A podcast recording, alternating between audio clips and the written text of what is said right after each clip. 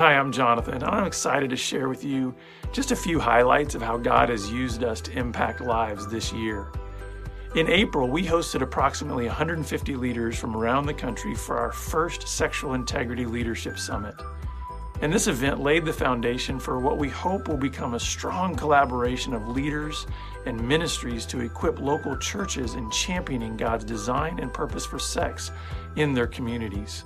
Future summits are already being planned and scheduled around the country, and we're excited about that. And the new grace based recovery small group curriculum was released in August.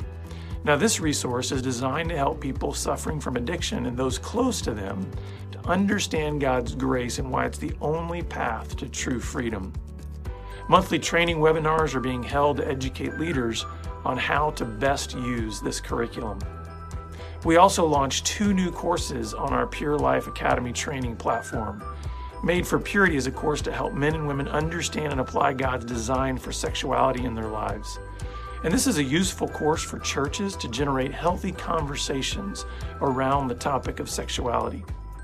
Parenting for Purity is our comprehensive course for parents to engage their children from ages 5 to 18 on all kinds of issues related to sexuality. It's a great resource to help parents navigate this hypersexualized culture. As 2018 closes out, will you help us finish strong and start 2019 with positive momentum? Your partnership is vital to us fulfilling our mission to engage, equip, and expand the Christian pure sex leadership community. We really are better together. You can join with us at give.bebroken.com or just call 210 822 8201. Thanks so much for your time. May God bless you today. Keep pressing on.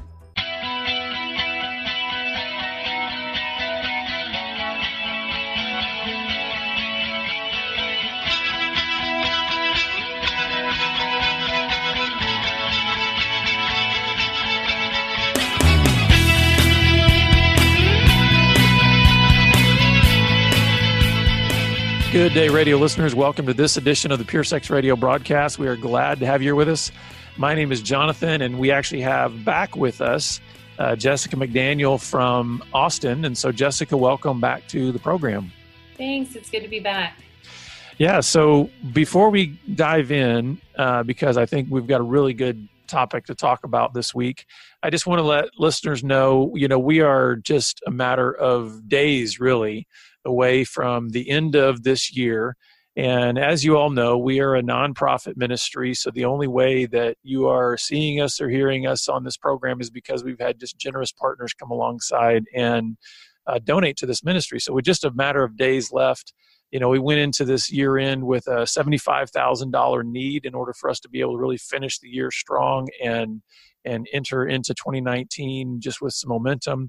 So if you would like to come alongside and help us really meet and exceed that goal, simply go to puresexradio.com and click on the donate button and we would be happy to have you partner with us.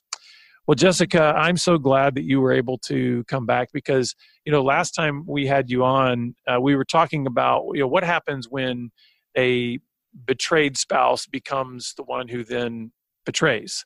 Mm-hmm. Um, but then as part of that conversation, especially when we got to the part about what does healing look like in that relationship, one of the things we talked about was hey, confession is necessary. As, as much as you wanted, Jessica, to figure out a way to say, mm-hmm. how can I deal with this in my life and with my husband without ever having to confess it? Uh, clearly, you've discovered that that's not possible. No. So let's spend a little bit more time in this episode really trying to unpack what does disclosure look like what does confession look like for a couple mm-hmm. and not maybe just i'd like for us to get to where it's not just about um, initial like maybe there's a mountain of disclosure that needs to happen mm-hmm. but i'd like to talk about what does that look like as an intimacy builder throughout a mm-hmm. marriage realizing that as much as we would like to just have one moment in time where disclosure is necessary and we never have to confess or disclose again, the reality is we all know we're not perfect. And so there's going to be moments and maybe even seasons where we're going to have to continue to confess and disclose. So yeah. I'd like to hand it off to you. And, and uh, before we actually do that, for listeners who maybe did not hear your last program with us. Why don't you just let them know who you are, mm-hmm. where you're coming from, and and what kind of work you do? Yeah, so I'm a licensed professional counselor at the Austin Stone Counseling Center here in Austin, Texas.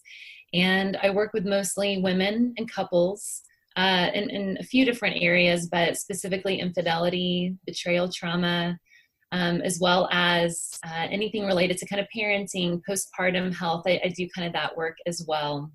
And so, what's interesting is as you were talking about how can couples get to a point of of confessing regularly, you know, where it's not just a one time disclosure because of a, a big dark sin, but but let that be maybe a rhythm in their marriage. I think most of us kind of buy into the belief that can't it just be this big thing one time? Because it's the big one's really hard. And so the thought of having to uh, endure pain on a maybe a weekly or monthly basis can can freak a lot of people out. It can it can scare a lot of my clients actually. And, and especially when a lot of the struggles that we have on an ongoing nature mm-hmm. might link back to those bigger disclosures, right? I remember just to tell a little story here, real quick. I, I remember in the first few years of my own recovery of my wife and I getting back together after all of my you know junk mm-hmm. and our separation and all of that that mm-hmm. anytime I had to confess anything that was related to my history it would it would like attach us back to that season of where everything that was huge was uncovered. And so i get it it is difficult. So why don't why don't you help us figure out like okay what does this look like then? I mean not only we've got to deal with the big stuff or the big moments i should say. Yeah. uh, i don't like to rank you know what we have to confess because that makes us then start to be arbiters of our own like well maybe I, that's a little thing. I'm not going to need to talk about that. Sure, sure. Um, but but take us through that process of okay what does it look like first of all for a big moment of disclosure to happen and then mm-hmm. how do we maybe move more towards this becoming a rhythm in our relationship that doesn't have to derail us every single time we have to share something difficult yeah, so often by the time couples um, arrive on my couch in my counseling office, there's there's usually been a big disclosure. There's usually been a right. big crisis or event, and so they are realizing their need for counseling, that they don't want to walk through it alone, or, or they've been trying and they don't know how to now walk through it alone. And so by the time they get to me, we're kind of to that point of, of trying to normalize what just happened, trying to validate that that was a good conversation even though it was really hard and painful and may have ended in conflict and to then figure out what does it look like now to continue to keep the door open to this conversation mm-hmm. so hmm. oftentimes wives will come in and say yeah we talked about it um, and and he didn't have anything to confess and so i'm i'm good you know like i don't want to bring it up again and i actually push women especially to say well hey have you just kind of asked how your husband's doing or have you confessed sin to him and usually the answer is I don't want to. Do I have to? Yeah. Well, that's just it. I, I see this. I saw. I've seen this in my own marriage. I see it in other couples.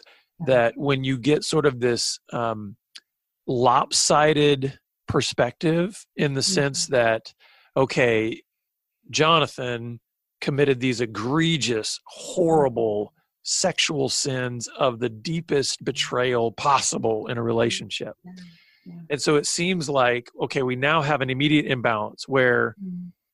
Jonathan's struggle and sin mm-hmm. far overshadows anything that his wife Elaine could possibly be struggling with.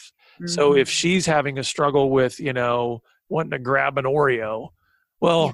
Hey, that no need to confess that. There's no need.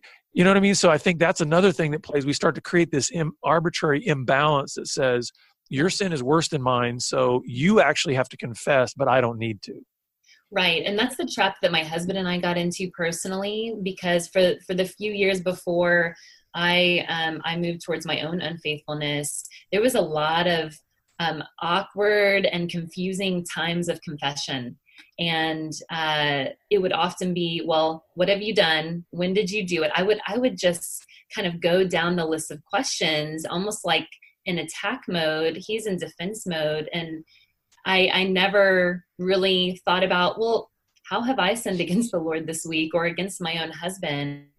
And how can i bring that too so what i start to encourage couples to do is to say first take a look at where you have fallen short just this week mm. and can there be a space that you and your husband have or, or you and your wife have that that is intentional on a time of confession. I, I love what you're saying. There's a lot in what you're saying that even between the lines, I would love for us to unpack. Because one of the things that I, I, I want to hear you talk about is, you know, what's even the motivation for confession? Like, what's the point? Mm-hmm. I think sometimes what happens is not only do we get what I'm talking about here with this imbalance, right, where somebody's sin we think is worse than others, but we start to think of confession as uh, especially for the one who who needs to confess. I think the mm-hmm. fear there is we look at it as like I'm giving ammunition to my spouse, like I'm giving my dirt over to my spouse. And I think when we have that perspective that confession is like leverage, mm. we have the mm. wrong concept of confession. But what I love what you're here, I love what I'm hearing from you is you're actually saying, no, confession needs to be something that sort of points back towards me. Mm-hmm. So it's not about what I'm trying to extract from the other person, but it's actually about me examining my own heart and saying, listen, I already know I'm living with an imperfect mate, but mm-hmm. I'm also an imperfect mate. And so what is there in me that I'm hiding or that I'm not, you know, bringing into the light that needs to come into the light? So I like the fact that you're kind of shifting the mm-hmm. paradigm you're shifting the the motivation for confession not from being like what can i pull out of you Right. But what is it that I need to reveal about myself?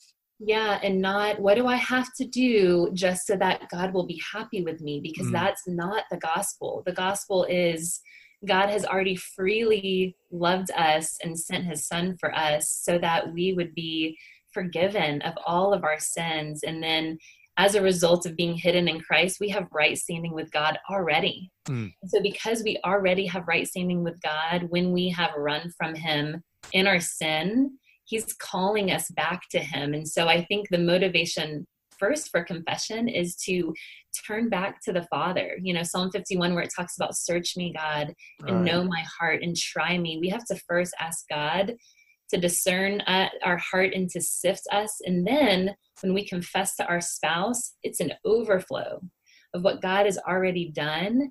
And it's confess to one another so that you may be healed so forgiveness is between you and the Lord, but confession to your spouse is so that you may experience, I, I believe, the fullness of healing that God has for you. Yeah, because I do think there's a difference between what we what we claim in theory and theology.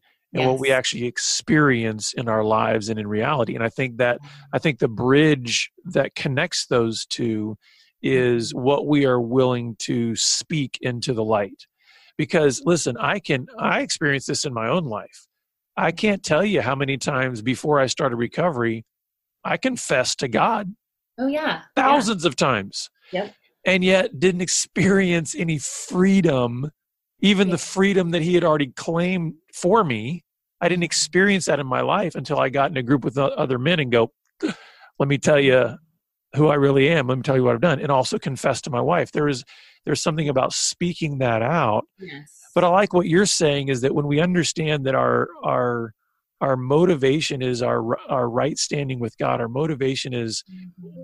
how are we living before our maker rather than you know kind of playing politics with my spouse but the other thing about it is i'm hearing you speak as one who clearly has now had a lot of experience in this Mm-hmm. So let's mm-hmm. think now about our listeners who are their teeth are chattering right now. They're petrified because whichever spouse they are, they know they've got things to confess.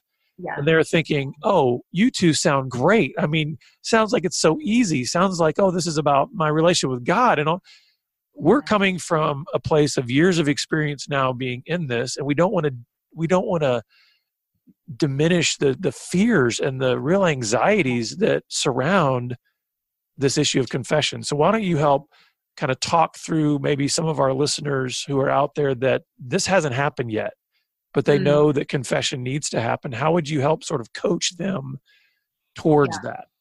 So it's been really powerful to me to have uh, the husband or wife who does come in who has not confessed yet, and they um, have had the courage to to share that with me, you know, in a in a safe, confidential setting.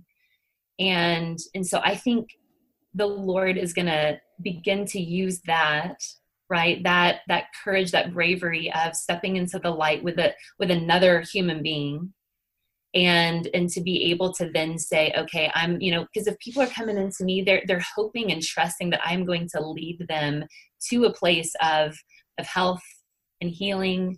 And so when they come to me and wonder not just should i should i confess or not but man i'm ready to and i am terrified and i need help. I have i have someone in particular right now that i'm working with who and on one hand wants to confess to have that burden removed just the heavy weight that is that is um, really keeping them stuck but also wondering what does this mean for my marriage? And i i share over and over again you have to trust that the outcome and the result can't be the motivation for doing it in the first yeah. place. So we begin to talk about what would it be like to confess this to your spouse. So sometimes i have them write it out and read through it with me um, to be able to think about who else in my life do I have as a support that I can begin to open up to and, and how can I even begin to pray that my spouse could receive what I'm about to share with them.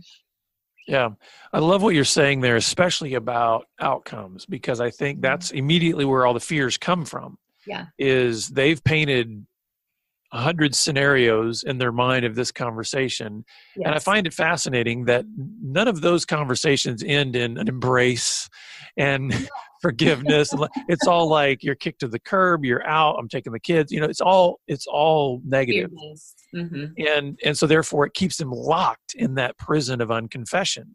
Yeah. Um, and so I think fear is a, one of those huge things that has to be addressed head on mm-hmm. not diminishing the reality of it, not saying it's no big deal, just get over mm-hmm. it, you know, quote unquote, have courage. It's mm-hmm. like, I think there needs to be avenues that we create. And I like what you're saying about mm-hmm. are, is there a counselor? Is there a trusted friend? Or there's some people mm-hmm. that might be able to help help you begin to unpack that or even even construct how you're going to communicate this because a lot of times i mean i know that my confession was born out of a place of great selfishness and self-centeredness because i was suicidal. And there was a part of me that was just saying i you know i'm probably going to take my life anyway so i don't want to write a letter and blah here i'm just going to spit it out mm-hmm. all on my wife. That's a mm-hmm. horrible motivation for making confession.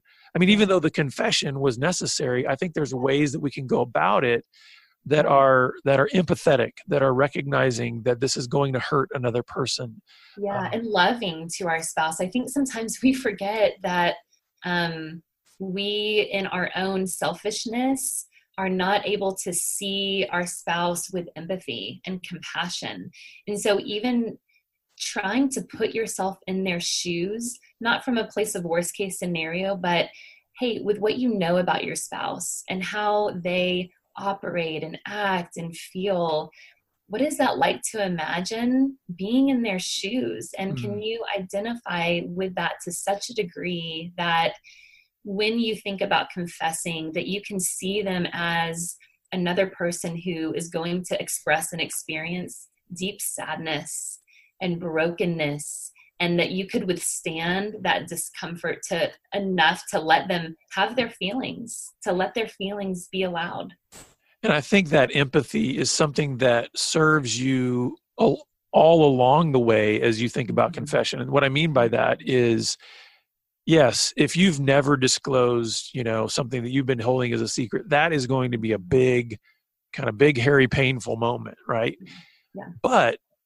if you can learn from that and and hold on to all of the emotion that that stirs mm-hmm. with the mindset that you want to become more empathetic yeah. that will help you down the road even before confession is necessary because guess what the next time you think of doing something mm-hmm. that you know would require confession to this other person yeah. if you're developing empathy for how that would cause them to feel the golden rule right doing others you have them doing unto you Right. It might cause you even to resist more temptation because you're you're developing so that might be one of these things. Talk about that a little bit about the the the habit and the rhythm of confession actually aiding and mm-hmm. producing and, and cultivating intimacy in a relationship because it does help you produce or, or uh, be more empathetic. Yeah so what and, and i'll just kind of speak maybe personally how my husband and i do this. We we have a regular time of uh, we call it kind of a marriage check-in as a as a recommendation from our counselor years ago. And so we we have a time once a week where we don't just say okay what's your sin and what's your sin? Okay great that's done with. But we really get into how are you doing?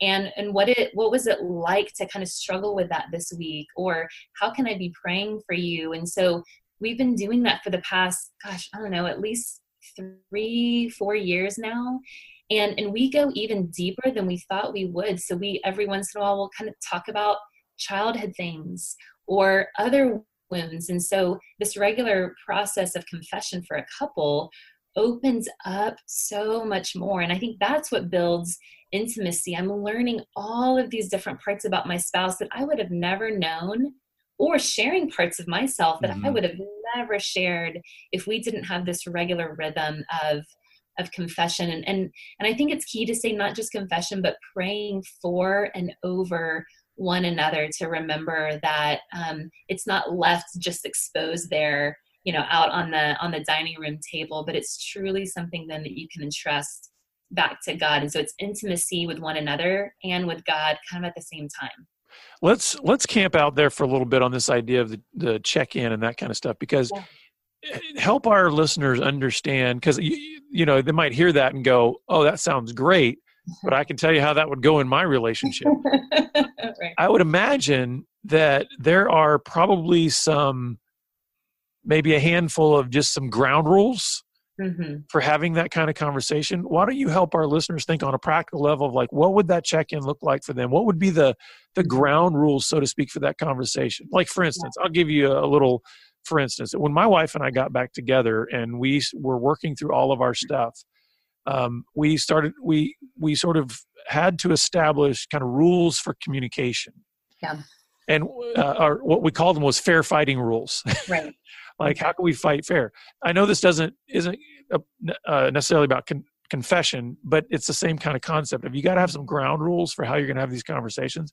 Like mm-hmm. one of ours was listen divorce is never mentioned that yeah. word is never spoken that is never an idea that we mention we can we can fight and you know tooth and nail about whatever but yeah. that is not something we ever so we've sort of drawn a boundary there what yes. would be some of the boundaries or maybe some of the guardrails for what you're talking about about creating a mm-hmm. safe space for mm-hmm. couples to have these kinds of confession and prayer times yeah i would say the first one is when you pick a day and time stick to it uh, just like you would put on your calendar you know your kids baseball game or church on sunday morning you know that that is going to be reserved for that specific thing. So you're not making other plans.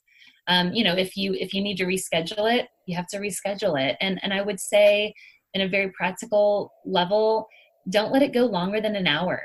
Um, if you if you are on a roll and you're just having this great beautiful conversation by all means. But after about 45 minutes to an hour one or both of you is going to start to check out one or both of you is not going to be really um, engaged any longer so put a, a shorter time frame on it so that you can kind of build up that muscle. And exactly like you said, there are going to be certain words and um, languages that that are not appropriate. So to say whatever we share in this time, um, we're going to take a little bit of time individually to process that, and we can come back to it. But if in this moment it's uh, it's difficult to work through, and I don't think I can be kind in my in my response, I can say, I'm going to take that in and receive it before we give a response. And then I, I, think the last one, which my husband's great about reminding me on, is I've got to use I statements. Mm. Not just the I feel, I think, but anytime I go into, well, you did this and you did that. And so therefore, I felt this way, it, it's attacking. So be careful of right. Judging and attacking language and instead being willing to say, man, I'm so for instance uh, when we have these check-ins i still have some nervousness that my husband might confess a relapse. Yeah. Um, you know that, that maybe he's looked at pornography or something like that. And it's been a long enough period of time where where i don't believe that's the case but a part of me begins to feel a little anxious. So when i say gosh i'm i'm so sorry i'm just feeling a little anxious today because i know we're going to talk you know just about how we're doing in our life um, but this is how i'm working through that anxiety instead of you know what? I, i'm feeling like you're untrustworthy and, and you you probably did something to me this week didn't you? You know i just I, I think that i slipped into that regularly and so i had to really begin to own what am i feeling? And so i know i'm getting a little counselory as i talk but those are some no, of that's the, good and I, I think another thing too is kind of getting back to this this theme of empathy Mm-hmm. Another thing too is I, I, think it's great in in the sense of yes, keep the focus in terms of the confession on what do I need to bring out, what do I need yes. to to share, what am I struggling with, that kind of thing. Yeah. But I think also in that same vein, thinking about empathy, those are great conversations where you can move from what I'm kind of putting out on the table mm-hmm. to how can I help you? And right. so when we have that mindset of because because if I think about this, think about what a relationship could look like if mm-hmm. both spouses are owning their own sin therefore that's really what confession is confession is saying i'm agreeing with what's true if i did that i'm, I'm just confessing i'm agreeing with it imagine a, a couple if both spouse spouses are owning their own sin mm-hmm. and seeking to actually serve one another yeah. it's like i mean really where's there room for separation where's there room for i mean it doesn't make the the relationship easy yeah what i think it does is it it creates that the strength of that foundation of saying that's really what love is yeah. love is saying i already know mm-hmm. that you're a broken human being that struggles with sin the fact that you're putting it on the table and that i actually want to serve you yeah. is a good thing. It's it's going to build a bond. It's going to create a strength to the relationship, and that's that's what I think the enemy does. I think the enemy comes in and says, mm-hmm. if you show that you're weak, especially with men, this is uh, I'm speaking as a man now. Mm-hmm. I think as men, the enemy comes in and says, listen, if you confess and show and admit that you are weak, then she's going to you know think less of you, and she's not going to be wanting to be around you and yeah. in experience, I've found just the opposite to be true in my marriage. When I'm vulnerable, when I express my weakness, when I confess, yeah. it's like it creates a super glue in my wife that she's going, even if that was hard to hear, I'm I'm more attracted to you. I'm, I want to be with you more because yeah. you're real instead of a phony baloney mm. plastic, you know, Superman. Yeah, and until you you you take the risk of trying, you'll never know what that experience can be like. And it is it has been so amazing to me to see couples again and again on my couch almost at two ends of the couch and and they start to kind of talk about these vulnerable things and scary things that maybe they've never really been able to verbalize themselves or to one another. And slowly but surely they're like inching closer and closer right on the couch. And so our, our mind tells us in a way and you're right the enemy would, would lead us to believe that is going to push the other person away. But really when when we're feeling vulnerable what do we want? We want connection right? We want somebody to move towards us. And i, I believe that god designed marriage in such a way that our spouses have the ability to move towards us when we are feeling weak and vulnerable yeah. and and it is just it's it's beautiful to get to witness that reality even though it challenges everything that a person would assume right well we are about out of time jessica this has been a great conversation but why don't you share with our listeners just how they can get in touch with you or learn more about what you're doing in your practice yeah, so um, you can find me at austinstonecounseling.org. Uh, we have a, a, full practice of counselors um, from a biblical counseling perspective. I, I realize I didn't mention this last time, but I also lead a group for women. Um, mm, I yeah. I call it a sufficient grace group, and it's for women who have been affected by uh, a husband's unfaithfulness in marriage. And so you can find that through our website as well. And it's an eight week course that I lead just in person in Austin, Texas. Sometimes it's great to have that face to face interaction with yeah. other women, breaks the shame. Wow. Well, this has been a great conversation. And thank you so much, Jessica, for being with us. Thank you. It was my pleasure. Yeah. And of course, listeners, we're always glad that you're with us, and we look forward to having you back here again next time on the Pure Sex Radio broadcast. Take care. Pure Sex Radio is paid for by Be Broken Ministries. Visit us online at puresexradio.com.